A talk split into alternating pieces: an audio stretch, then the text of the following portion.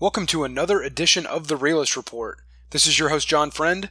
Today is Wednesday, December 27th, 2023. Of course, the website is therealistreport.com, where you will find an extensive archive of these podcasts, as well as other programs I participate in.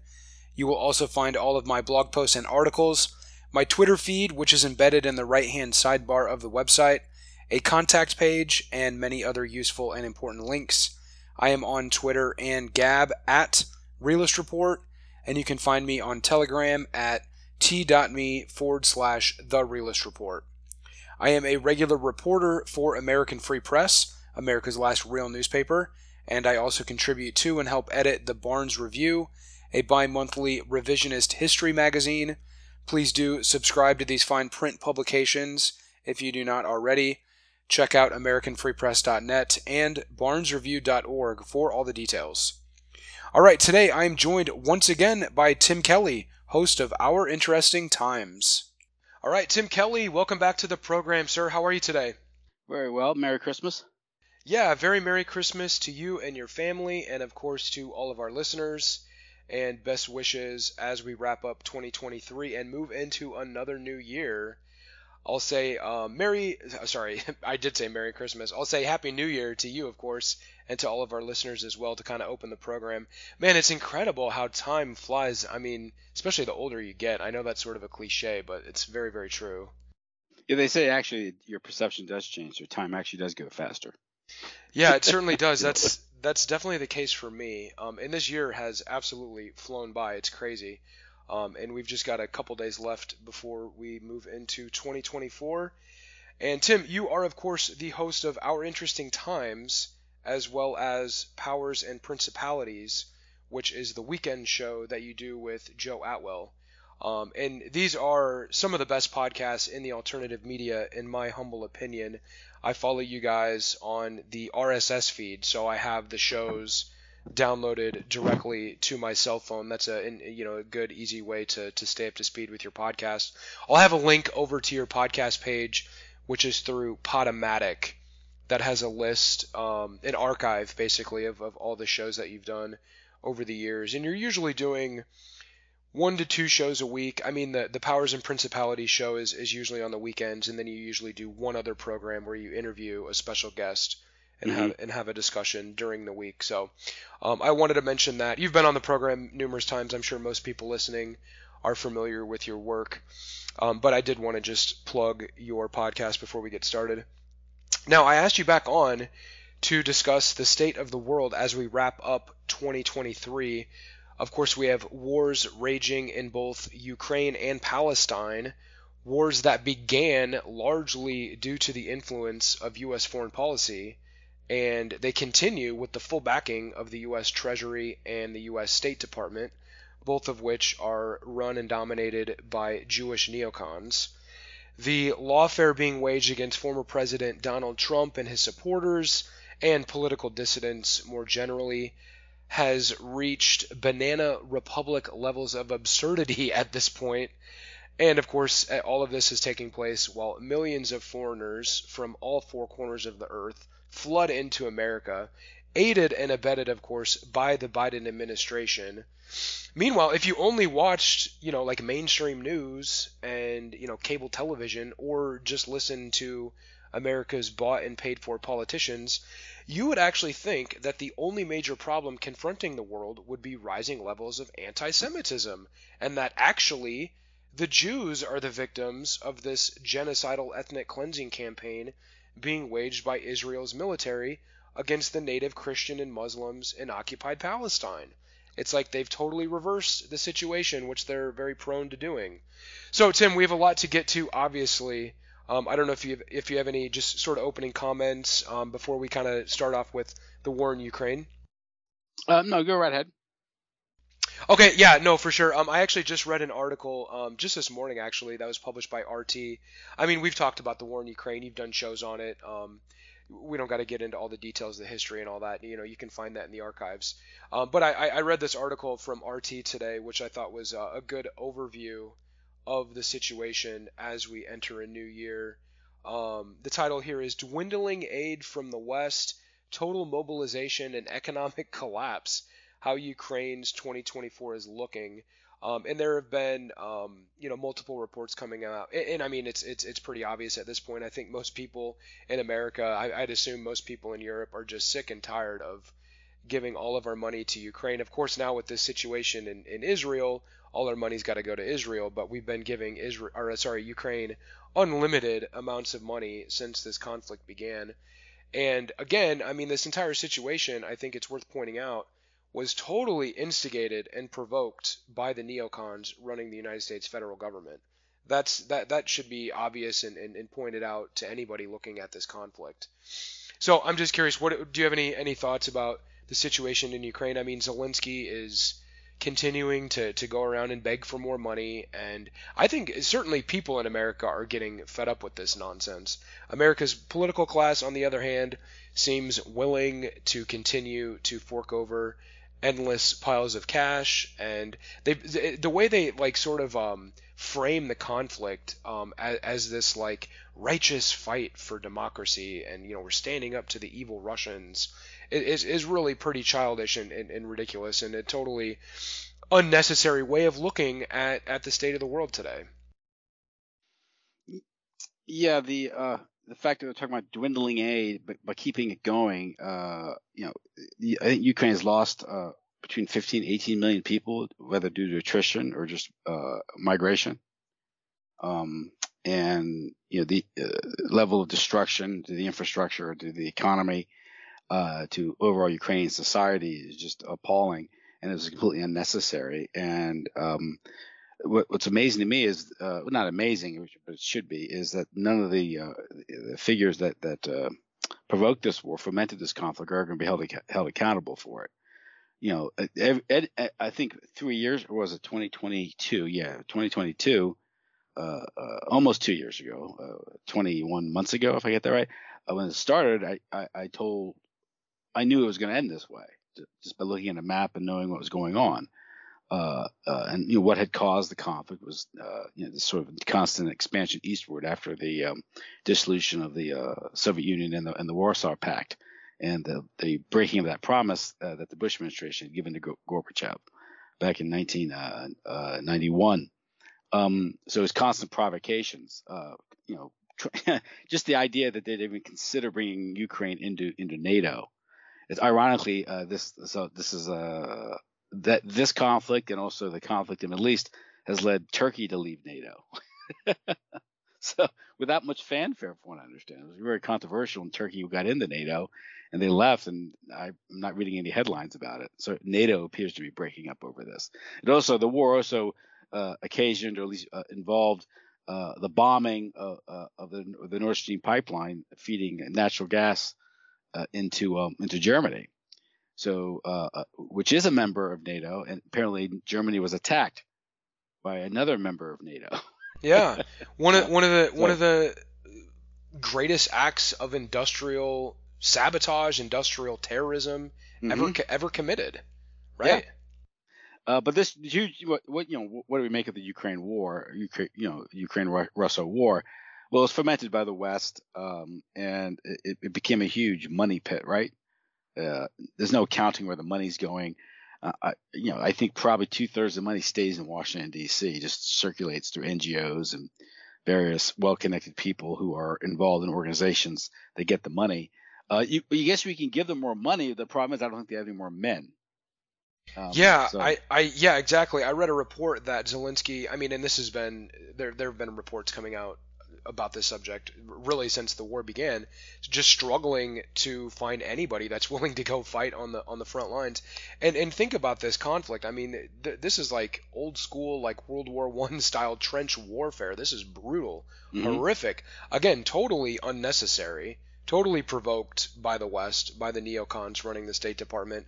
I mean, almost like they, they, they openly like state this. It's not like some secret. This is exactly the sort of thing that they wanted. They've been they're they're driven by this fanatical hatred of Russia, and the you know their whole strategy revolves around preventing Russia from taking its proper place on the world stage. I think. Yeah. Well, look look look at a, look at a freaking map. Russia's a huge. It's just a geopolitical reality. You know, whoever controls Russia, Uh, it's a geopolitical reality, and those you know centuries old conflicts or disputes over territory and position are going to always reassert themselves throughout history, whether it's under Stalin or under the czars or under Putin. Um, and if you look at the Ukraine, it's Russian frontier, and it's it's you know it's kind of always been that way. It's older. Russia's controlled Ukraine longer than the United States has been in existence. You know. Um, right. Well, and, and yeah, and there's a lot of similarities between the two peoples. I mean, they're basically ethnic cousins. I mean, well, particularly in the eastern part of Ukraine, yes. Right. Yeah. I mean, the people in like Donbass in the eastern part of the country, um, a, a, a, significant majority of them actually speak Russian. Ukrainian, from what I understand, is more or less like a dialect of Russian itself. Mm-hmm. So these people are very related, not only culturally, linguistically, historically. I mean, it's it's just absurd. Our foreign policy is is totally not only contrary to the interests of America, contrary to the interests of world peace, but totally unnecessary. I mean, it does not have to be this way. It, it, it is this way because we have these fanatical Jewish neocons provoking Russia and provoking and stoking these sorts of conflicts. Mm-hmm. Yeah, completely, uh, uh, war is completely, yeah, completely unnecessary, avoidable war. Right, and you know? and and that's been the case from day one. Yeah.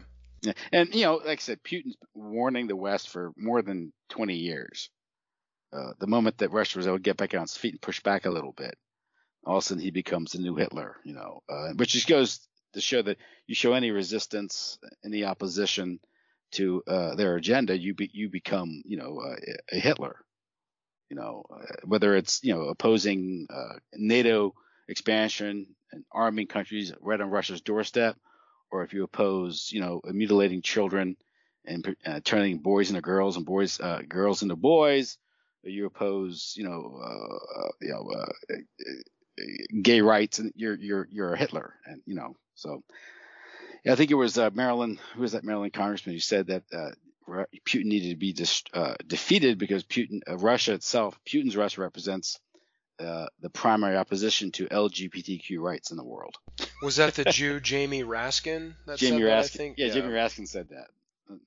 Really? Yeah, no, that's... uh, yeah, how appropriate. I mean, how revealing. And, and, I mean, that's that's how these people think. I mean, that's really, what democracy is. Yeah. You oppose democracy, you oppose um you know it's drag queen story hour it's uh it's sodomy in the senate you know that's, right yeah and, and that, that and that is like literally going on yeah huh um yeah well this whole conflict is real and, and this kind of ties in to the situation in, in palestine which, which we'll kind of move into next um but this whole this whole conflict in ukraine has really sort of exposed this unipolar world order system for what it is and it's basically the, the Jews running America dictating to the world, you know, how things are going to be.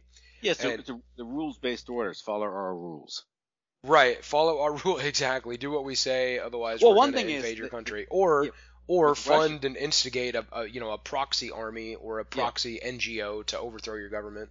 They thought they could cancel Russia, like they cancel I don't know, like a, uh, some dissident right figure on the internet.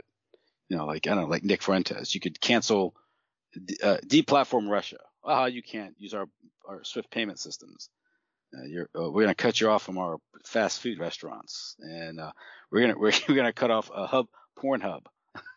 you know, uh, and Russia seemed to bounce back from and do quite well. Uh, so also they've shown a capacity just for for uh, supplying military hardware.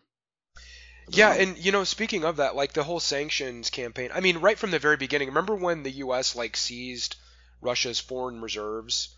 Yeah. Which which were, were was basically money that the Russian government, like the sovereign wealth fund of the Russian government, was essentially just taken by mm-hmm. the West. I mean, a lot of this money was in Western banks. And um, th- this, I mean, this really caused a major ripple in in the, the global geopolitical ordering and, and just you know g- g- global you know finance um, and, and really led a lot of people to question the stability and and the long term prospects of this order where the West can just basically seize you know whatever assets any foreign any foreign government has overseas at the drop of a hat so it's it's sort of led to this like multi. And you hear a lot of talk about like the multipolar world order, which to me is really um, an, an, an interesting concept. I don't know if it's been you know totally implemented. I still look at the world today and see the U.S. basically dictating how things are going to be, and, and Israel more or less running the show, and and this sort of thing. But it is an interesting concept, and I think that there is this sort of budding alliance between Russia and China and the BRICS nations to sort of challenge this unipolar world order. And I think that, frankly, is a very positive development and probably one of the the, the highlights of the past year. I think. Well, yeah, the U.S. has had enjoyed what they call uh, uh, the um, exorbitant privilege. There's a term that was developed to describe its uh, the U.S. Uh, position in the world, primarily based on on the uh, the petrodollar. And uh, what that what system required was sort of responsible, well balanced, basically adults in the room, and the adults being the adults in the room you know, uh, which is kind of ironic. I don't know, maybe because the the people running the U.S. empire are so are so um, uh, dysfunctional and incompetent that they're actually doing less damage than like a Henry Kissinger or Brzezinski uh, could do back in the 70s and 80s, 60s, 70s, and 80s. Um, but the fact that you know the uh, all the you know they they could uh, impose sanctions on more and more countries. The more you do that, the more people are are going to move out from under the dollar and that's going to undermine the U.S.'s economic position in the world, and ultimately its position to control events, which we're seeing now uh, play out in the, in the, in the Middle East uh, and also in, in Ukraine. Um, but you know, the type of people running U.S. foreign policy are not the type of people you want dictating events or controlling events, because they have different, uh, they have a particular ethnic agenda that doesn't align with the interests of the United States or the, or the rest of humanity, for that matter. Right. Yeah. Well, I mean, we'll see. I think there's definitely a lot more um, skepticism of the U.S. I mean, and there there has been for a long time in, in you know countries like Iran. Well, and, right now they in other places. Was it Yemen? The Houthis uh, you know, are are challenging the U.S. empire just by uh, threatening to sink a few container ships in the Red Sea, and they're only demanding their only demand is uh, that Israel uh, uh, declare a, a, ceasefire and allow humanitarian aid to get to the Palestinians. It's not a, a, a an, that's not a, you know a crazy demand. It's a it's rather fairly reasonable. It's what, what most what most people want. Um, but now instead of doing that, the Biden administration, you know, reportedly is considering uh, carrying out military action against the Houthis in Yemen. You know, expanding. Yeah, yeah, I, and, and I've seen reports about um, you know U.S. strikes in Iraq. I mean, there's been attacks on U.S. bases. I mean, I don't. We well, shouldn't. We shouldn't. Iraq. We shouldn't be in Iraq anyways. We shouldn't be in Syria. We shouldn't be in why any do, of these countries. Yeah, why do but, we base Syria and Iraq? I know. it's exactly. Like, it's like, of course you're going to get attacked if you're. But you know what I mean? Like they're, they're, they're. I mean, and, and they've been trying to drag the U.S. into this Middle East conflict from the very beginning. I mean, that's what 9/11 was all about to justify and implement this uh, concept of a global war on terrorism, which was literally concocted by Benjamin Netanyahu himself and these other Zionist fanatics and their neocon brethren in the West, going back to like the late 1970s. They were cooking up this scheme. And of course, they talked about the need for a new Pearl Harbor to justify it and really get it going. And of course, that's exactly what 9 11 was. Um, and, and since this quote unquote surprise attack on October 7th by Hamas. Um, from day one, they've been trying to, to, to, get the U.S. involved. I mean, there were un- unconfirmed reports coming out in the media talking about how Iran was actually really behind this, and they, you know, they sponsored Hamas and gave them money and training and funding and logistical support and stuff like this. So yeah, they've been they've been trying to get the U.S. involved, and that that strategy continues. And the U.S. basically is involved. I mean, we've given Israel tons of money, tons of weaponry. I think I just read a report it was um what was it 10,000 I think it was 10,000 10,000 tons of military equipment have been has been shipped to Israel from the US since the conflict began. Who's who how is that who's paying for that?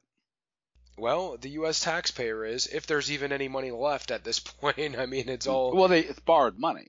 Yeah, right. The the whole you know debt-based money system is that when they whenever they decide to spend 5, 10, 15, 30, 40, 45, 50 billion more, they just they just print the money or they they create it you know on a key on keyboards. And it's yeah, borrowed. Exactly. I, for, uh, presumably it's borrowed. I mean, I don't know. Maybe there's black money somewhere. I don't know, but drug money. But I'm assuming what they're doing, they're just monetizing uh, uh, treasury bonds that, that the treasury prints up, and then they, they just monetize it, and then uh, we uh, we we got to pay the interest on that. for bailing Israel out, you know. Yeah, yeah, it's it's it is absolutely ridiculous. But I mean, this is something that's been going on for a long time. I mean, really mm-hmm. since the creation of the state of Israel. And and speaking of, this is uh, just a, a, recent report. This actually was just published the other day by the Algemeiner, which is a Jewish news outlet. The headline here is Gaza war will continue for quote many months. Israel's military chief says. They call it a war. Yeah, they call it a war. It's, wait, I mean, sorry, what's the other army?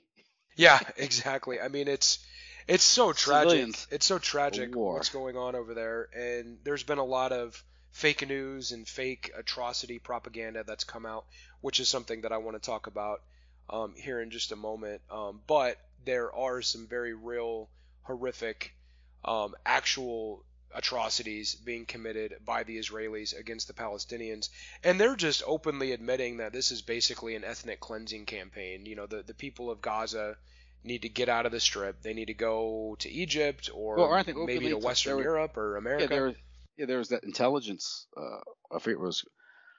The Intelligence Bureau, or something, some sort of think tank, Israeli think tank, openly talked about finally sending these refugees uh, to Europe or the United States. That's where they'll be uh, uh, uh removed. They'll be right. Transferred to. So the, you know you, that's that, but that's the same old. Well, you know, Israel, along with the United States, disrupts the Middle East and North Africa. Then Europe, the United States has a migration crisis with refugees. Yeah, the whole invade the world, invite the world madness that could only come from the mind of a Jewish neocon. Mm-hmm. I mean, think about it, how absurd this is. Yeah, we're going to go invade Syria and then welcome them all as refugees into our country. The same people we're supposed to be fighting over there.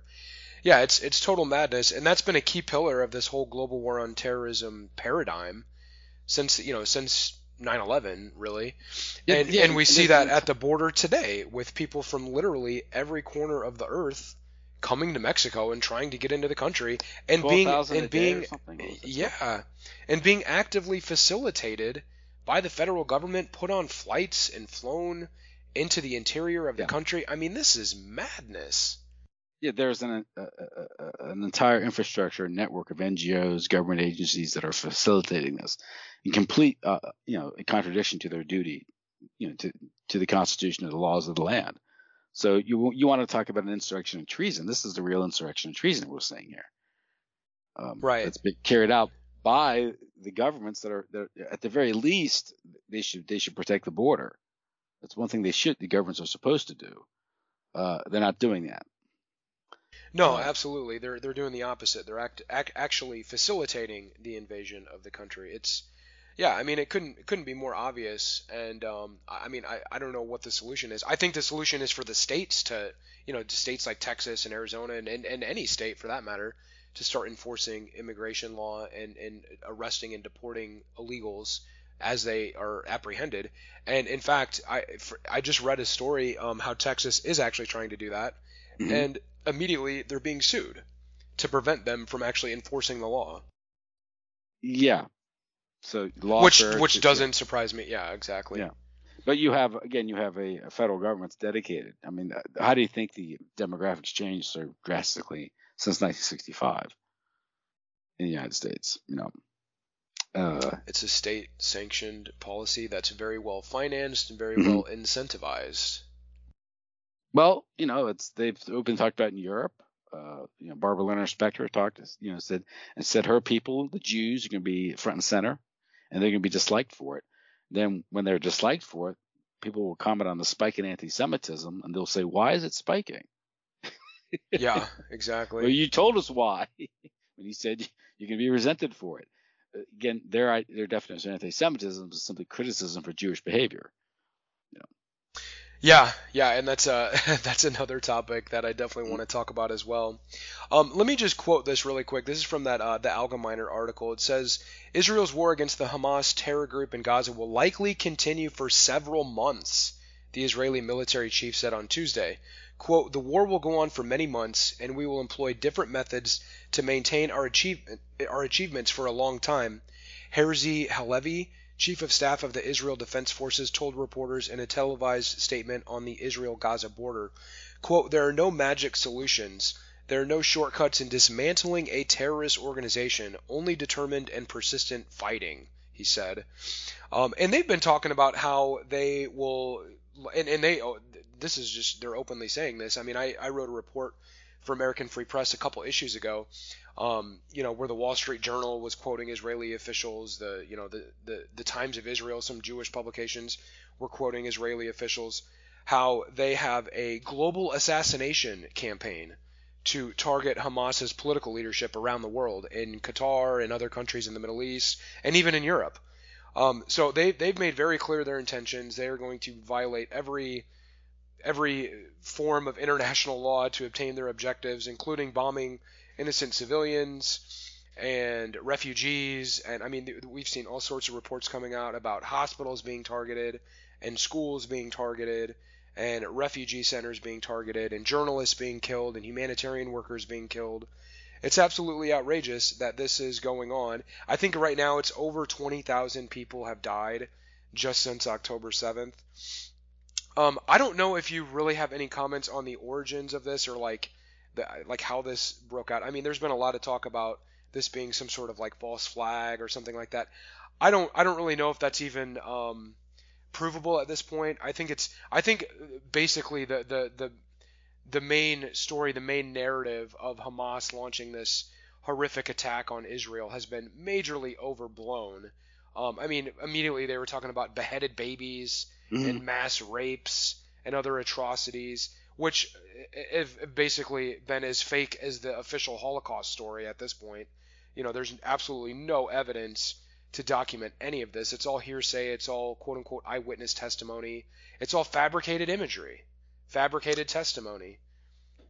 Yeah, I think the primary suspicion, or the, much of the suspicion, is based on the understanding that uh, Hamas was created uh, by Israeli military intelligence. I think Shin Bet created them as a counter to the PLO Fatah, as sort of a, a, um, a, a religious fundamentalist, uh, uh I guess, counterpoise or opposition to competition with the PLO because they're in the business. But then the PLO was always sort of compromised. Uh, it's one of these things where it's hard to understanding at what point uh, it, are these groups being uh, manipulated. Like the IRA in Ireland was manipulated, a lot infiltrated. So it's a lot of blurred lines here. But you know, at what point did, do you, uh, is this group actually independent? At what point is is it being manipulated as being part of a dialectic, sort of a, a uh, strategy of tension?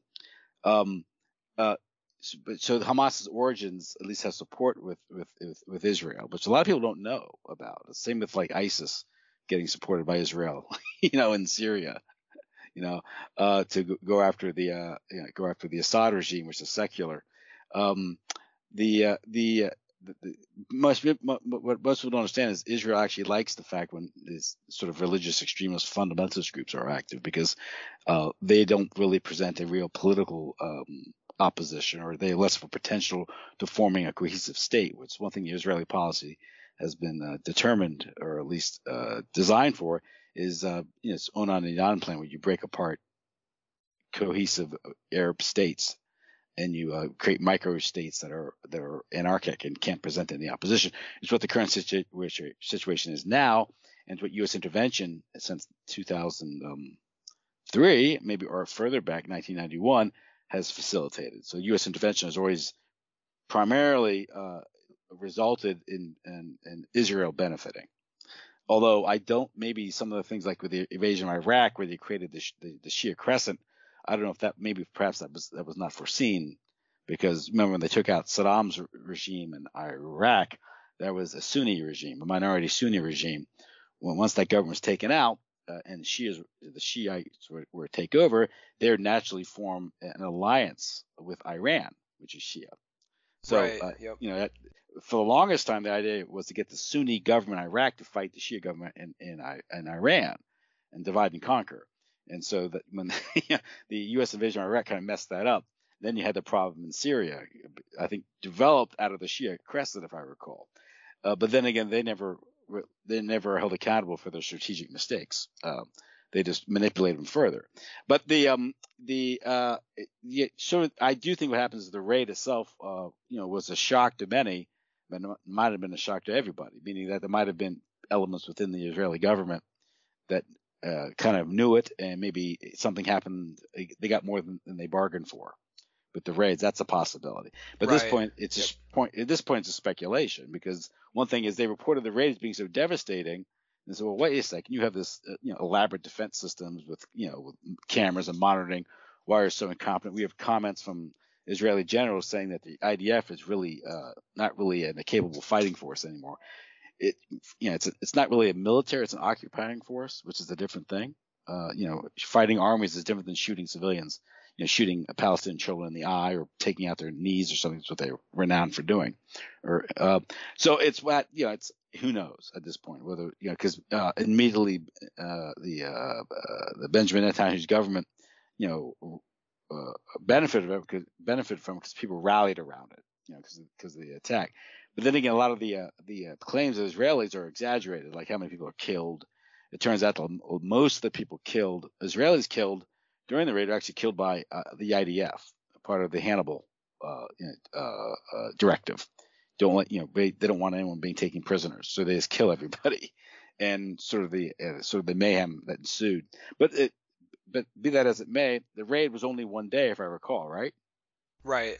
So why here we are? This was in October. Here we are headed into January 2024, and they're still pounding uh, Palace, uh, uh, sorry, Gaza, and destroying all the buildings, infrastructure. They're doing that because they're using that raid as a pretext to ethnically cleanse Gaza to make it so no one can possibly go back. Yep. And at this point, and, and they're obvious. and they're yeah, and they're being pretty clear about that. That's not yeah, they've said some it. secret strategy. Yeah, exactly.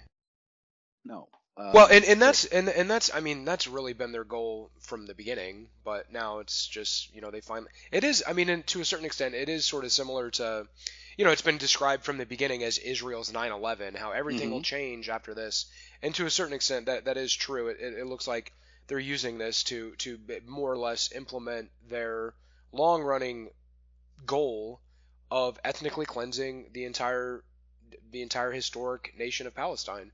Yeah. And, and creating this, yeah, this like Jewish supremacist state.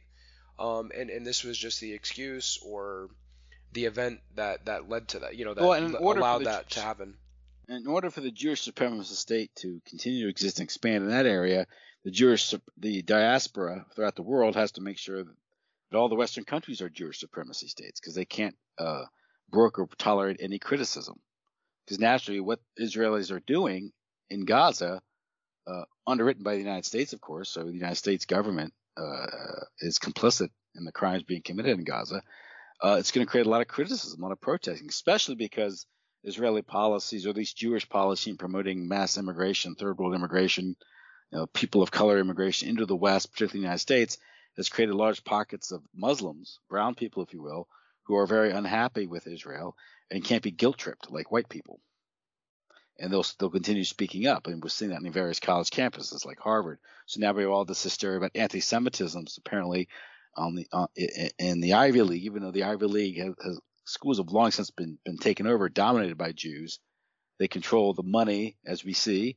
They can, they enjoy all the institutional power of these, of, uh, you know, within these schools, these universities. But we're told that some of these schools are anti-Semitic. I mean, it's, it's yeah, yeah, it's it's absurd. Yeah. I mean, that's really been like the two major narratives, um, at least in the West, as a result of this conflict, are that that actually the Jews are the victims here. you know, in America, like you know, rising levels of anti-Semitism. That's all you ever hear about. We cannot have free then, speech in the United States because free speech would inevitably produce anti-Semitism because people will criticize Jews, and definition of anti-Semitism is just mere criticism of Jews. Right, exactly. I mean, that's basically what it, what it amounts to, and that and that's really been like the talking point that you hear from all the politicians, from the mass media, of course you know, th- this is directly coming from groups like the Anti-Defamation League, who, for some reason, seem to have an in in an in with all of these all of these major players in the federal government in the mass media. It's like they just regurgitate well, ADL talking reason, points. The ADL advises the FBI on law enforcement, and they'll tell them who the who the uh, you know the terrorists are, who the enemies are, who the domestic terrorists are, and they all tend to be Christian and white people you know, Christian white Christians, particularly Catholics, apparently. Now the ADL liaising with the FBI and the Justice Department, and lo and behold, the, the FBI and the Justice Department are targeting Catholics. Wow. So you have a Jewish group telling the FBI who the bad guys are. Apparently, they're telling the bad the FBI the bad guys are Catholics. Wow. Uh, and then you have the ADL, you know, uh, uh, meeting with the various tech companies, Google, and uh, you know, they're still going after Twitter. You know, uh, uh, you know, Elon Musk pretty much just give them everything they want. but apparently, ADL is in a position to tell Twitter what people should be able to say. Now, why is that? Who is the ADL? right. well, the the, the AD... public discourse is right. Well, the ADL and these other top Jewish groups, and there there are many. There are literally hundreds across the country operating. Um, they're literally sitting in the White House developing this national strategy to combat anti-Semitism. Well, yeah, last May, you know, remember was that Jewish Heritage Month or something, and they announced a national strategy to combat anti-Semitism. These are which, these are the priorities of the federal government. Yeah, which required a whole of government approach to lecturing people on anti-Semitism. Now they didn't invite anyone else. They didn't invite any non-Jews or people who are critical of Jews. You think about you know if you're studying the phenomenon of anti-Semitism, you might want to ask people why they have anti-Semitic thoughts. What I mean by anti-Semitic thoughts is critis- people who are critical or, or skeptical of Jewish power. Might there be a reason for this? Might there be some logical reason why people aren't happy? And by the way, well, it's not mm-hmm. you know, it's not broadly supported by the media. This is something that they're just bringing up. What they were responding to is the relatively tiny, uh, uh, I guess, pushback they're getting on social media compared to their control of Hollywood, network news, academia. Apparently, we know how much they control academia because now big, Harvard tolerates a few protests in response to what the Israelis are doing and all of a sudden all these American Jewish billionaires are pulling their funding and putting on pressure. They actually got Congress to have hearings about it. Yeah, you know? uh, exactly. Yeah, and and the Anti Defamation League and all these other Jewish groups are being consulted. Here's an article that was just published a few days ago where the ADL is literally lecturing these college presidents um, to protect Jewish students' civil rights, to crack down on anti-Semitism. They say there's not enough consequences for people that are critical of Israel bombing babies and, and, murdering innocent men, women, and children in Gaza, or who are critical of U.S. foreign policy, this Israel right or wrong, you know, pro-Israel foreign so policy. For, if you're a Jewish, you're a Jewish American student, and you hear someone saying something bad about Israel, that's a violation of civil rights. According to them, yeah, basically. Uh, you know, court, you know, well, that's not the standard. The standard is the Brandenburg standard, meaning that, you know, without a direct threat, there's free speech. But the, I, you know, I, I think they're like anything. I think the threats they're getting are, are either exaggerated or they're doing themselves. Like, hey, what you doing there, Rabbi? That's that sort of thing. False flag with it just to raise, you know, just to raise awareness, as they say. Um, but what they're saying is just the, the protest on a college campus is is a threat to Jews, and therefore they, the protest needs to be uh, quashed or stop. Well, Greenblatt, Jonathan Greenblatt um, of the ADL, the CEO of the ADL, wrote a letter to um, like I don't know exactly who, but apparently it was like all the top you know Ivy League schools and, and other big big universities and, and colleges across America. Um, and, and, he said um, that that students engaging in this quote unquote anti-Semitic behavior, and he frames it as like you know Jewish students being harassed or intimidated, um, or, or, assaulted, all of which I, I don't really know of any exa- like genuine examples of. I mean, yeah. It, basically they say, you know, if, if you hold a sign saying, you know, an, an anti-Israel sign or, or participate in some demonstration protesting Israel's genocidal genocidal campaign in Gaza, that's harassing a Jewish student or, yeah, yeah. or intimidating a Jewish student to them. Yeah. So ADL is running cover for Israel by inv- uh, by invoking Jewish American students' rights. But technically speaking, a Jewish American student shouldn't have anything, has no real connection to Israel, right? Other than, oh, oh, he does. Okay, right. So, yeah. so Jew, Jews are different then, as as John Greenblatt is admitting here. So he's running cover for the state of Israel. Why doesn't he? Why isn't his organization forced to register as a foreign agent when they're they're lobbying for the state of Israel? Obviously, if they, they're putting pressure to bear on college campuses to suppress protests that might have, and I, and I say might, I don't really think it will, have effect have have some impact on how Congress votes on various aid packages to Israel or resolutions. He's lobbying on the on the behalf of the state of Israel. You know? Right. Oh yeah. The absolutely. last president that pressured, you know, I think back then it was American Zionist organization to uh, it wasn't ADL. Oh, oh, no, sorry, yeah, it wasn't. Well, it was AIPAC. The last president to pressure a Jewish group that was lobbying on behalf of Israel to register as a foreign agent got his head blown off. So. Yeah, John F. Kennedy, right? Yes. Yeah, absolutely. Well, I mean, it's amazing. I mean, so did his younger brother. So. Yeah, I mean, it's amazing. I'm sure you saw that. Um, there have been a slew of these House resolutions condemning anti-Semitism and you know st- uh, declaring America's unwavering support for Israel and this and that, declaring Hamas a, t- a terrorist organization, etc. Uh, since this conflict began, you saw the one where it basically equated um, criticizing Israel with anti-Semitism. Mm-hmm. Yeah, and and Thomas Massie was one of the few. Gosh, he might have been the only congressman that v- voted expressly no on this resolution, and he was vilified as this, you know, anti-Semitic conspiracy theorist promoting tropes about Jews and this and that. Um, he posted that uh, that meme on Twitter um, shortly before voting no on that resolution, basically showing how the the U.S. government, at least the Congress, and I mean, really, you could argue the entire federal government, clearly just openly puts the interests of Israel and, and, and Jews in America ahead of average Americans and and that's on on vivid display. I mean, well, any form of criticism, any form of pushback is they they pathologized it. They that's what they do. They pathologize any form of criticism against them. They they just as they've pathologized any form of positive, healthy, pro-white or pro-Christian racial or religious identity. Mm-hmm. That's been pathologized as some bigoted, backwards, hateful, supremacist mindset when it's actually a very normal and healthy and legitimate mindset to have. Yeah, just merely pressing your rights, acknowledging you may have some rights, some interests that the government should represent, is supremacy. Um, enforcing the, the border of the United States is supremacy. I mean, well, 16, I think more than 16 resolutions on behalf of the state of Israel since I think Mike Johnson became speaker uh, in October. I think his first action as speaker was to uh, actually was to clarify his devotion to Israel. Uh, not one resolution has been passed, not even a, a rhetorical resolution in, uh, in, in, shoring up or defending the American bo- uh, southern border, which is being overrun as we speak. Let alone any concrete plan of action to to no. stop this madness. Yeah. In fact, the federal government's involved in, and they talk about we need to like um, enforce the border. We need to manage the border.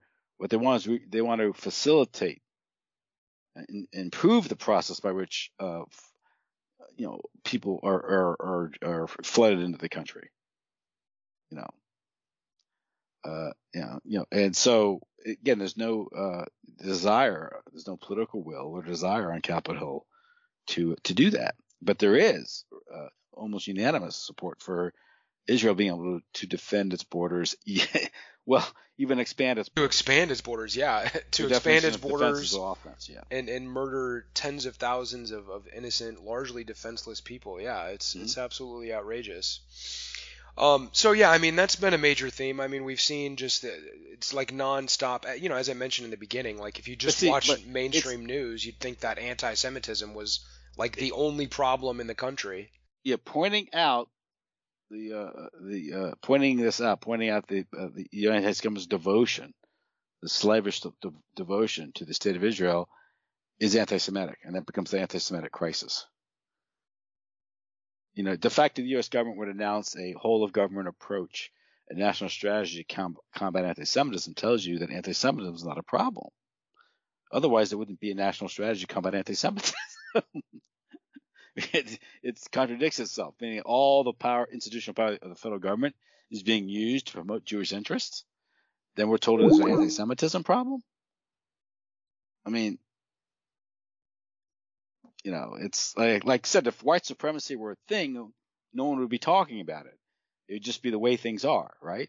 I mean, uh, uh, you know, so that's that's why Jewish supremacy is a thing.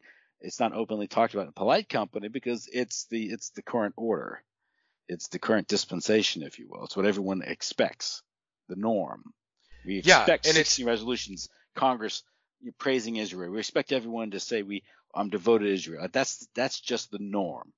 And to say something differently, just to suggest like Thomas Massie does in a tweet, he's condemned by Chucky Schumer as being what? Anti-Semitic. You know. Right. Exactly. Well, I mean, it's like the most critical topic facing the world, and it's the one that you're not allowed to openly yes. talk about mm-hmm. without mm-hmm. being you know hysterically denounced as an anti-Semite, and that's actually something um, I wanted to bring up as well. Um, you've been doing a number of shows on this concept of Jewish hysteria, and I think that's a very very good way of looking at the way they react to anybody that e- even slightly diverges from any of their narratives. Yeah, it is a hysterical mindset. These people are not rational. Um, they engage in some of the most egregious forms of psychological abuse. I mean, in gaslighting. I mean, literally, think about like the tactics that they use. They just get up and tell the biggest lies and expect you to go along with it. And if you don't, you're some crazy conspiracy theorist. I mean, yeah, that's basically yeah, co- their strategy. Collectively speaking, the Jewish people are psychopathic.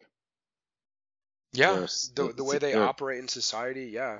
Yeah, and if you see, uh, there was an article written by Laurent Guyénot, I think it was translated uh, by um, oh, what's his name?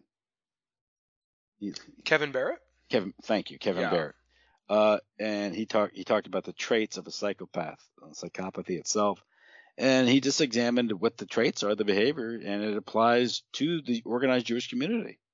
The inability to empathize, the inability to see anyone else, anyone else having legitimate interest, inability to uh, uh to have any informed introspection, um, and just the shamelessness of it all, and it applies directly to uh, you know people like Jonathan Greenblatt and ADL and you know AIPAC and you know uh, uh, the uh, uh, the Israeli government and you know and just this and I don't know if this sort of the hysteria and the psychopathy it could be just sort of opportunism cynicism but you're right I think also there's there's sort of a neurotic element to it where they they actually think this way I think, uh, yeah, particularly, particularly, particularly the, the, the, middle level people. I think the people higher up know that's all BS. It's just a cynical power play. You know, some of them actually believe, and you know, I would say a good portion, probably majority, still believe in something like the Holocaust. You know, although there again, it's like like anything, it's very fuzzy. And it's it doesn't. There's no coherence and there's no real one clear narrative to it. It's just you know something very bad happened in World War II, and we're we're you know we're history's victims now and we can never we can you know, never again, never again, never again. And if you want to debate it, talk about it, you know, analyze it, deconstruct it, if you will, uh, you're just a Holocaust denier. They they develop these terms, these uh, sort of these uh, uh forbidden, um, I guess, categories of thought, like Holocaust denial. Deborah Lipstadt actually is an expert on it. yeah, they have entire industries. And, yeah. Well, she she actually holds a position at the State Department. Presumably, it gets a government paycheck was it the national uh, international envoy to combat anti-Semitism or something? Yeah, yeah, it's like an ambassador right. level position. Yeah. So U.S. has an ambassador level position to press Jewish interests, solely Jewish interests, and we're told that there's, a, there's an anti-Semitic problem in the United States. I mean, yeah, it's it's absurd. I mean, and it's amazing that people can't see through this. I think there are more and more people seeing through it, and and certainly we see that with just this uh, negative reaction to Israel's you know military campaign in Gaza. It's waking a lot of people up to just the reality of, of who mm-hmm. these people are and, and what they're all about. And their whole mindset is is fundamentally ingrained in them in, in this like historical narrative of persecution and the Holocaust. You know, of course, yeah. that's epitomized by the Holocaust. I actually I was going to email this to you. I should have um, the other day. I just uh, I, I, follow the Times of Israel and they have a, a blog section where they have you know various people um, contribute. This was an an an an, a, an op-ed on their blog written by a man named Raphael Cohen uh, Raphael Cohen Almagor, who is a doctorate student at Oxford University. He's also the president of the Association for Israel Studies. Um, and you know he's allegedly some big scholar on, on Israel or whatever. this is the headline: There is a need to ban Holocaust denial. Um, so they're just like openly proclaiming that you know you cannot question the Holocaust. This is central to our identity. It's central to our entire paradigm of the world that we've forced on the West, certainly on America and Western Europe. Um, you know that that's what this all boils down to. This this fake paradigm of the Holocaust and World War II is really the bedrock of, of virtually all the all the policy we see and, and all the other narratives that sort of come out of this. So so he's arguing that that's why Holocaust denial needs to be banned.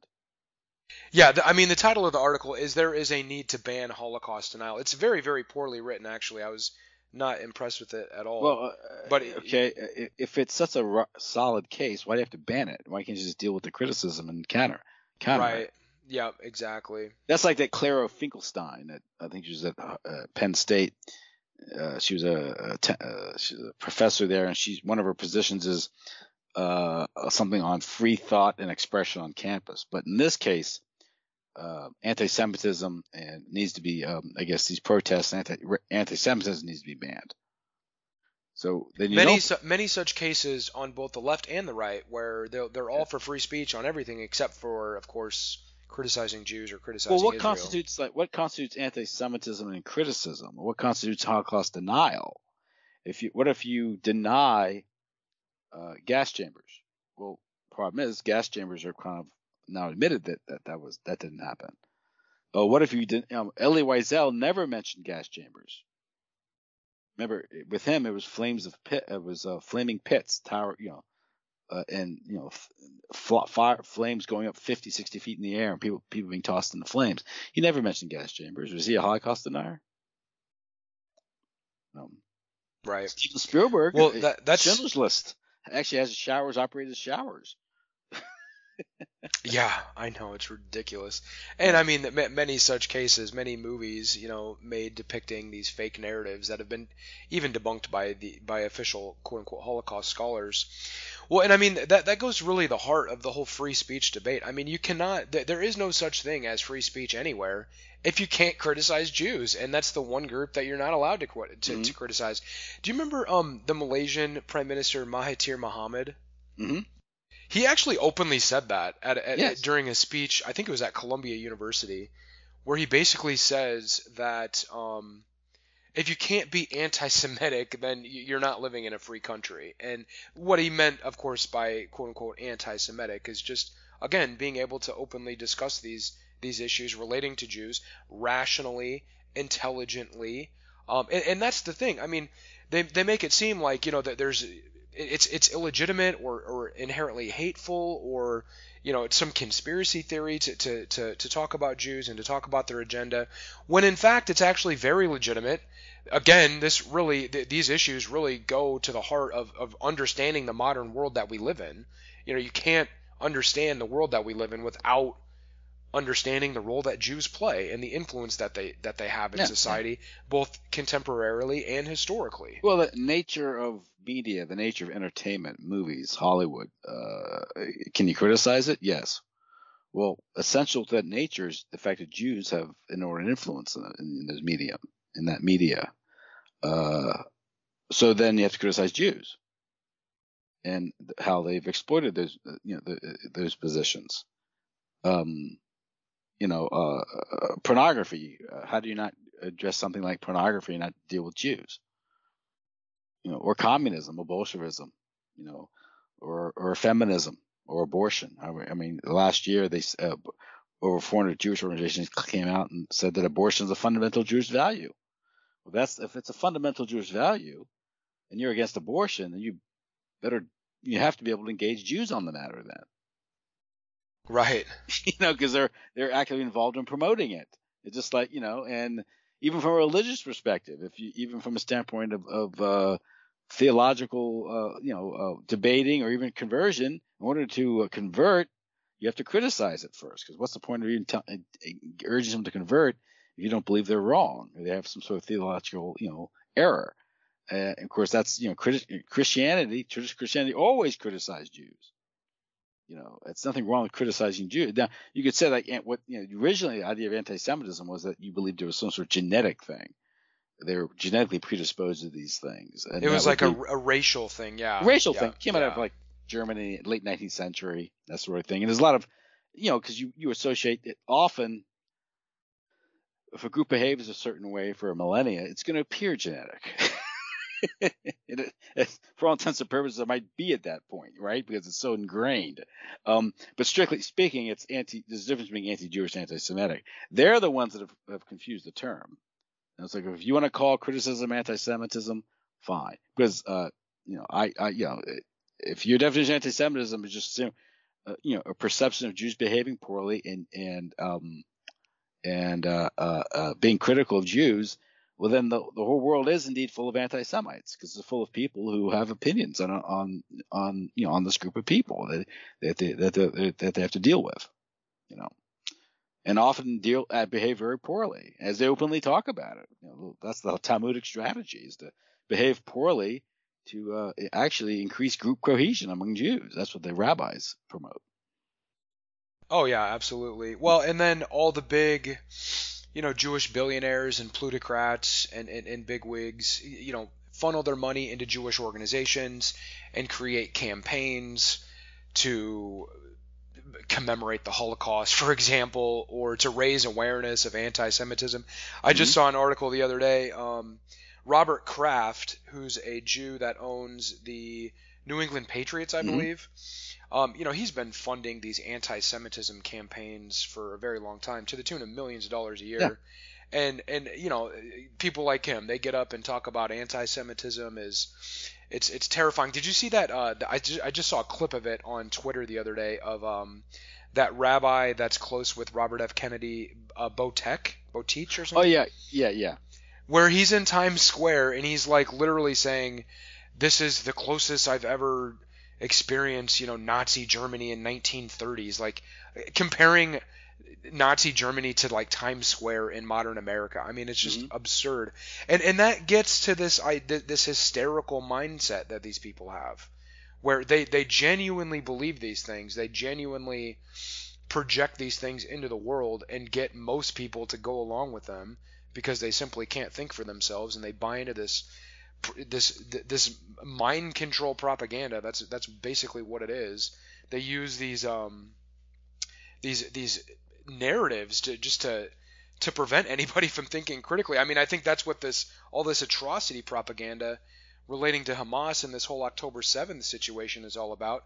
We're seeing all these Hollywood people get involved in this, promoting this these atrocity tale hoaxes and you know we we can't really show you any evidence for it. You just have to believe us and you know, it's just absurd. And, and again, this is the same strategy that they've employed with the, the, the, the Holocaust narrative. You know, it's just all this eyewitness testimony. It's these very horrific narratives that really attack people on a really base emotional level. Mm-hmm.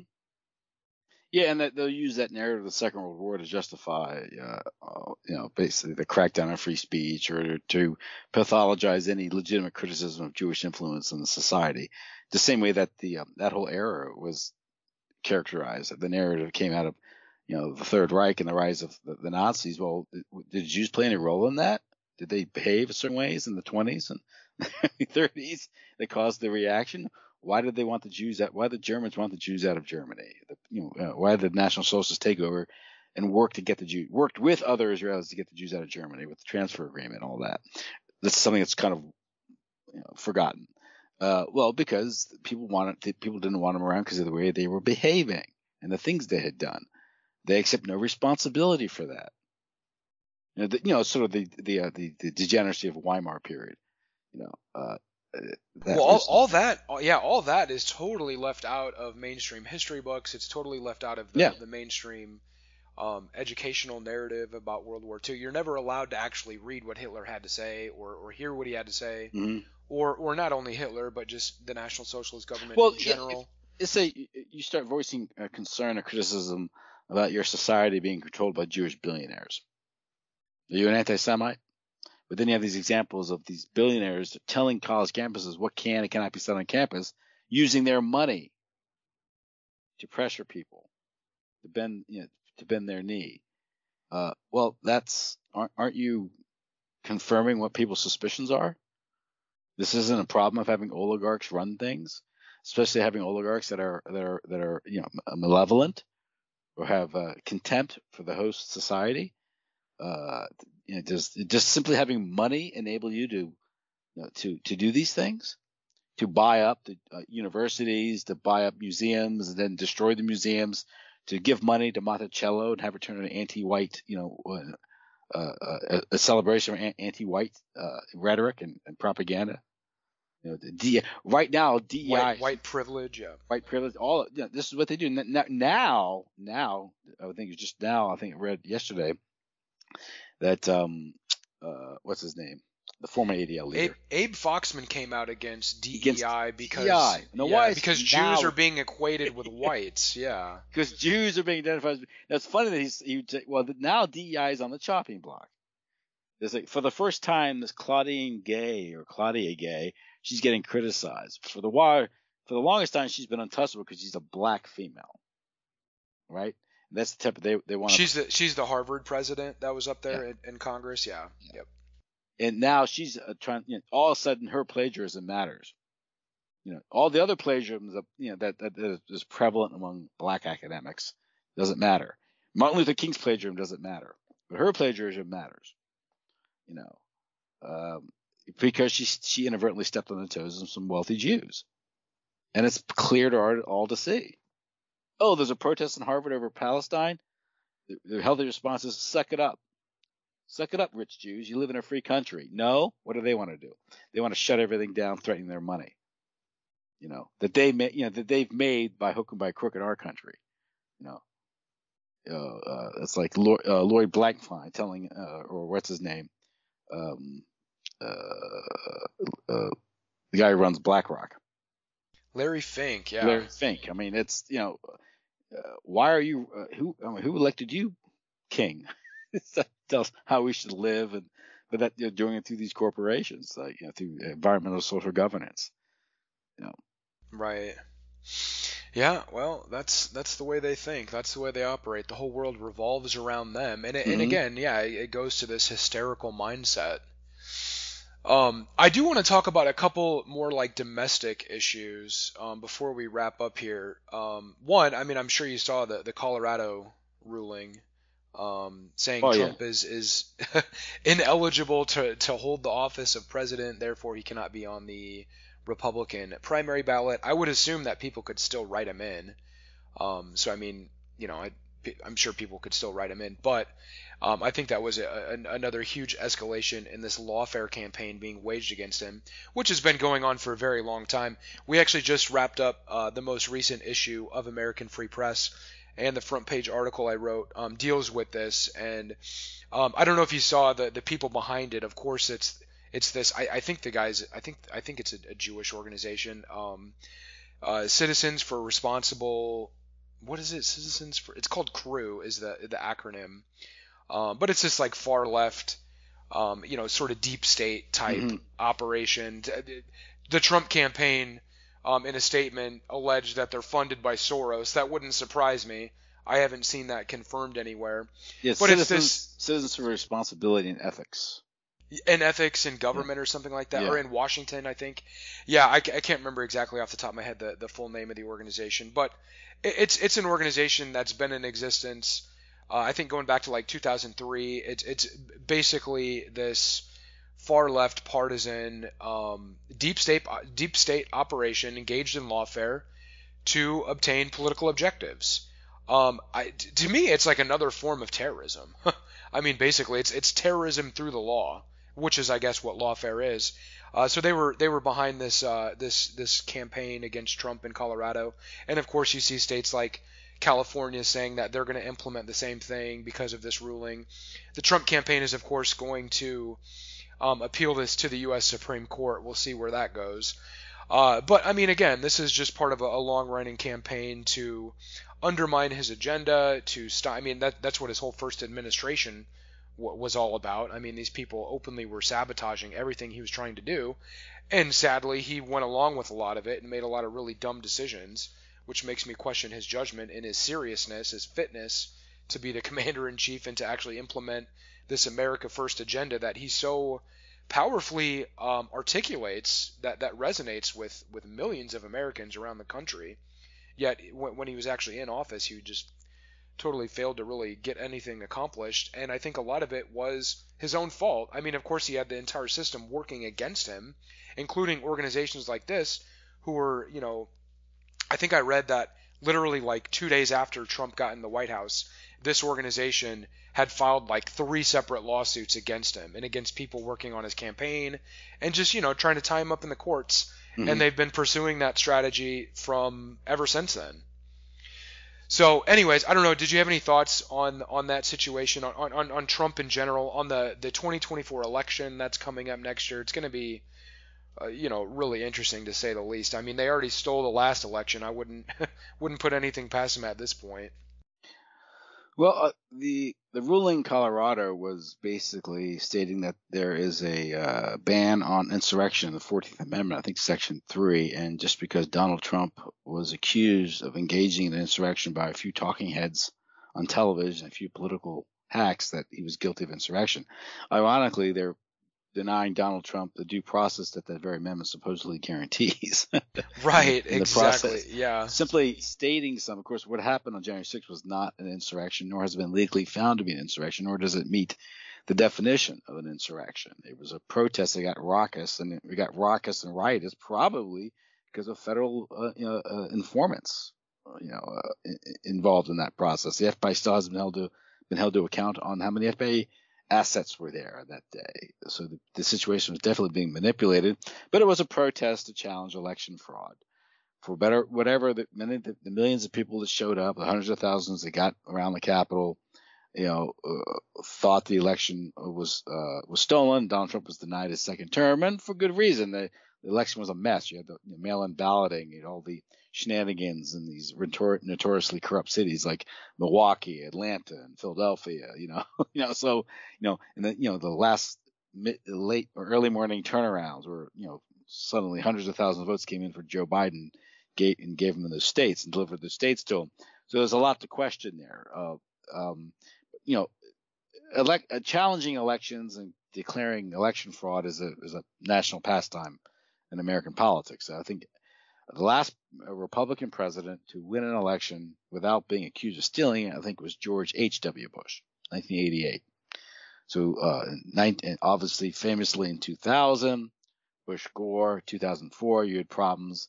Even I acknowledged some of those problems, like in Ohio. I'm not, it wasn't like it was like, uh, it was out of realm of possibility that the GOP was, was capable of, of engaging in, in, in, electoral fraud or shenanigans uh, we all uh, 2000 of course 2016 there was a riot on during uh, Donald Trump's inauguration. You know, I think millions of dollars in property damage was done. That you know, uh, so Antifa rioted. Uh, various... That was the whole. That was the whole disrupt J20. Yes. Which was like l- literally an open insurrection, an open call for violence and destruction and sabotage. Yeah. And a prevention, you know, they and were trying to prevent Trump from there were calls being inaugurated. To, there were calls in the House of Representatives not to certify the Electoral College. You know, yeah, the, the, the double standard. I mean, yeah, the double standards on display are just it's, it's, breathtaking. It's a, it's a legitimate, it's a legitimate function to challenge electoral college if there's a problem. The whole point of having a, a certification process is uh, is that there may be a, a time, maybe a situation where it cannot be certified because the way the elections are held in the various states. It's also legitimate to lobby the state representatives, the state legislatures who enjoy, uh, you know, uh, uh, uh primary authority in determining uh, the manner in which electors are chosen. So when a problem does arise, like this, we heard about this in 2000, long ago. I remember hearing about this. Is that American people do not have a right to vote for president? There is no constitutional right to vote for president. You vote for an elector, and the state legislature decides how those electors are chosen. They can appoint electors.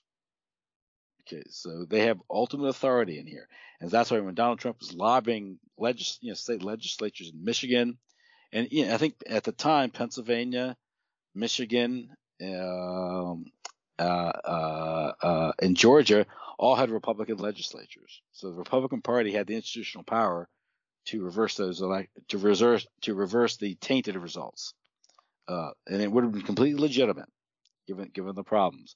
This isn't explained to the American people, of course, because you know they want all the confusion.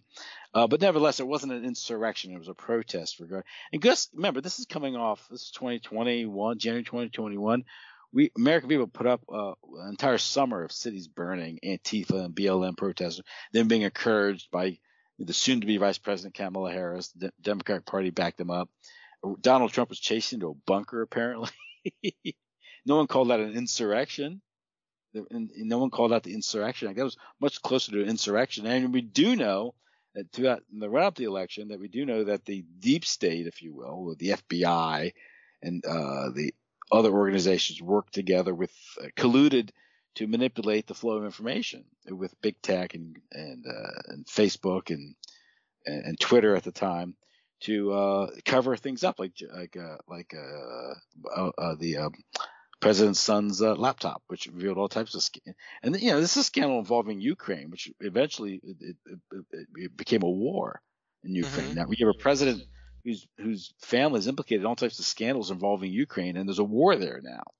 So know it's really consequential. You know, but it was suppressed by the FBI colluding with Twitter, which is a violation of the First Amendment.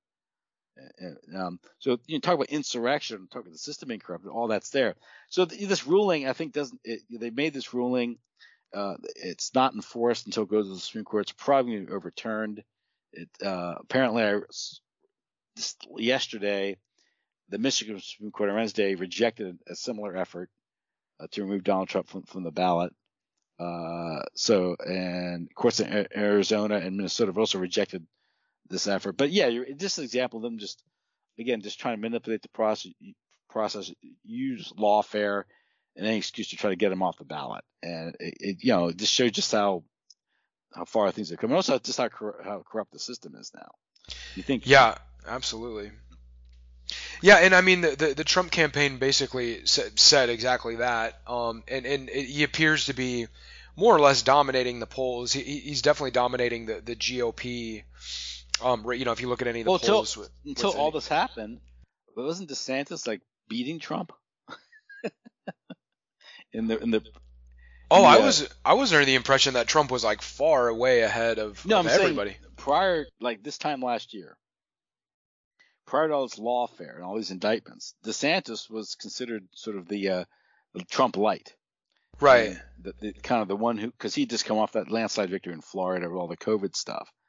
Uh, but all this anti-Trump Trump stuff that the Biden administration has engaged in this, and the state prosecutors has made him, you know, skyrocket in the polls. He's like, like 45 points ahead of anybody else. Yeah, exactly. Yeah. But prior to that, it was like it was a tight field, and there was some talk of DeSantis kind of because uh, of all the, you know, people they don't want the the back Trump having too much political baggage. But now he's, you know, it, it's Trump all the time now in the news and so now they've made him the front runner. You know, at the very time the well, it's, him, uh, off the ballot. Yeah, no, well, and it's interesting, be, and, and I, I actually interviewed uh, Don Jeffries the other day. I think I mentioned that before we started recording.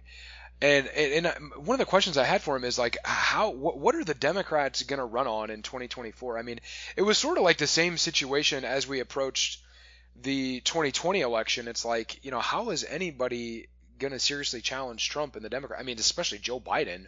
He had no support. He barely campaigned. Mm-hmm. He had no enthusiasm, and yet somehow he miraculously receives the most votes in any election in U.S. history. I mean, it's talk about gaslighting and just ab- mm-hmm. absurd narratives that we're just for you know expected to, to blindly accept. It's sort of the same situation as we head into 2024. I mean, Trump has all the support. He has all the momentum. He still has a lot of you know, diehard grassroots people that love him and and you know blindly support him. I mean, uh, I sort of have a, a, more nuanced view of Trump. I think I'd probably vote for him in the next election if it came down to it. But I certainly have a lot of questions about him and a lot of criticism of him, and I really don't expect much of him. But I would much prefer him in the White House rather than Joe Biden. But it's it's sort of the same situation. I mean, the Democrats have no enthusiasm, no support. No, I mean nobody likes Biden. Nobody likes any of these disastrous policies. The country's a mess. The border's wide open. We're being invaded. There's two wars raging that we're actively facilitating and financing. I mean, what could they possibly run on? Yeah, and, but then again, if they have the again with mail-in voting and you know, and it, if it's if it's considered an insurrection to challenge election results, then you can just you know cheat all you want, and just the mere act of question makes you an insurrectionist, which is what the chilling effect of all this has. You know. Like you said, it, going... it makes yeah, it, it makes me wonder like how much are the American people going to put up with? I mean, we've put up with so much for so long. I mean, certainly like just in in recent years with COVID and then the 2020, then the the BLM riots that you mentioned and this whole color revolution that played out over the course of 2020 and the stolen election and now Biden. I mean, I guess we're willing to put up with with pretty much anything at this point. It's absolutely pathetic. Well, yeah, as Thomas Jefferson allegedly wrote, uh, you know, it's a tendency to put the long train of abuses. yeah, exactly. Before you, before you, do something about it. Uh, the problem is there's no real, uh, you know, Republican Party isn't providing any anything close to real opposition to this, um, and so it, there's uh, those who are discontented or have a problem with the current situation have no real representation or, or political agency, at least at the national level, to, to deal with it. Um, and now you have a situation where the federal government, and it's very off, many as many offices has been taken over by what are you know basically Bolsheviks, and and so that's what like that's what you know with the attorney general is. He's a Bolshevik, and he doesn't any, any regard, even putting the pretense of, of following the law or, uh, you know. Uh, so, uh, what do you do in a situation like that? You know, uh, well, you need someone who's going to come in and clear, clean house, and you can't do that within the, you know, the the uh, uh, the normal political electoral process or the legal process because they've corrupted the legal system. So you're dealing with sort of like a, a revolutionary moment or something like a like a Franco moment where a strongman steps in and just kind of who isn't who who isn't feckless and he deals with it. He, makes the friend and friends enemies distinction and gets rid of the enemies because after all that's what they're doing and they're the ones that started it because they're the ones no longer believe in something like uh, loyal opposition. And it appears that now that we're, that we're in a phase where they're trying to kind of close the deal, phase things out.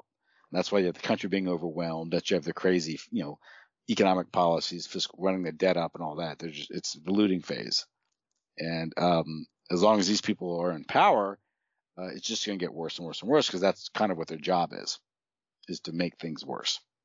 Absolutely. things are getting yep. worse. You know. To make things worse and to advance Israel's agenda in the Middle East mm-hmm. and Jewry's agenda agenda in America. that's that's exactly what what the priorities are for the the people in our government no doubt about that well tim i want to wrap up um and and i hate to sort of wrap up on a sour note um and and i think this is something that we've talked about in the past what and you know and, and anybody that's listened to your podcast knows that you regularly deal with these very heavy topics um, how do you how do you do it? Like, what gives you hope? What what sort of like inspires you as we kind of wrap up this year and move into the next year? Well, I don't know. I don't know if you saw that question coming. I don't mean to put you on the spot. I'm just I'm just curious because it is something that you know I, I hate to be so down. And, and I mean I'm, I'm you know this stuff is obviously sort of depressing I guess and it's very difficult to deal with. But um ultimately for me I mean I, I have you know just total faith in God and and and. Uh, who knows exactly why all this craziness is happening in the world, but um, that, that's certainly what drives me is just knowing that we're standing for the truth and, and, and you know, putting our, our, our names out there and, and, and, willing to, to confront these subjects that really go to the heart of, of the state of the world, I think. Yeah, at the end of the day, you have to do what's right and speak the truth and to deal with the consequences. You know, um, cause that's the only way uh, anything's ever going to improve. And yeah, it is in God's hands uh, at the end of the day. So it's uh, it's one of these things where I think if you look at something like the news of the, the hysteria it's actually kind of good news because things have been crazy for the longest time. They've just been sort of papered over. Now they're becoming obvious, and even normal people are, and I mean by normal, I mean average people are beginning to notice. So when they when you you you talk about Jewish hysteria about spiking anti-Semitism, well, that's actually a good sign Because if it's any, if that if that reflects reality anyway, there's an increase in criticism, and that's a good thing. And they're behaving in ways that are irrational and are reckless, uh, which is their undoing. And so that's we'll just have to go through that to get to the other side. Uh, it's one of those things where you, are they're gonna have it's gonna ha- there's gonna have to be a cri- a moment of crisis in order for something to change. Um, so yeah, I agree, and and I think um, like doing what we're doing with the podcast and and raising awareness of this is is certainly paying dividends. I mean, it's it's you know certainly uh, a, a, a much more needs to be done, but I think we have made tremendous progress. I mean, just since I've been doing podcasts, you know, there's a lot more people that are tuning into our, our alternative independent sources like this, and you know, are really sort of connecting the dots and recognizing what's going on. But we certainly well, have thing is, much more work to do. The one thing is you don't want to follow the rhetoric of the political class because they're completely detached from the American people, which means the right. regime itself has a crisis of legitimacy. They're completely detached. You saw the antics on Capitol Hill with those hearings, but they, you know, Stefanik, she just looked awful, looked irrational and crazy, uh, you know. And so, uh, what portion of the thinking public is out there? They're they're seeing what's going on, and we're seeing. Yeah, and yeah, and, and that's that's been reflected numerous times, certainly in recent years, in, in public opinion polls. I mean, no one has any trust in the mainstream mass media anymore. Nobody has any trust in Congress, mm. in the federal government. I mean, they've really lost any sort of credibility in, in the eyes of most people. And most people see the mainstream mass media for what it is. It's it's basically a a unobjective partisan operation. It's not there to provide you with with information and, and legitimate perspectives and analysis. Mm-hmm. It's there to, to program you, to deceive you, to cover up the crimes of the deep state and the criminals running the government. And and, and that's that's that's what its purpose is, and, and people do recognize it. I think more and more people, anyways. Mm-hmm. And that's that's progress because you know although uh, in the past it may, uh, you know, the situation might have seemed pe- more peaceful or quiescent, uh, a lot of things were happening. you know, uh, it's just so again, it's there. There's a, a the, the great awakening has to be preceded by a great noticing. You know. Right. So. Right. Well, Tim, hey, thanks, man. I appreciate it. It's always good to catch up with you. It's been far too long. Keep up the great work with your podcast, thanks. which of course I will have linked. Yeah, when I post this, when I post this podcast on my site. And happy New Year, sir. We will talk again in the new year. Merry Christmas. Happy New Year. Okay, thanks a lot, man. Take care. Bye bye. Bye bye.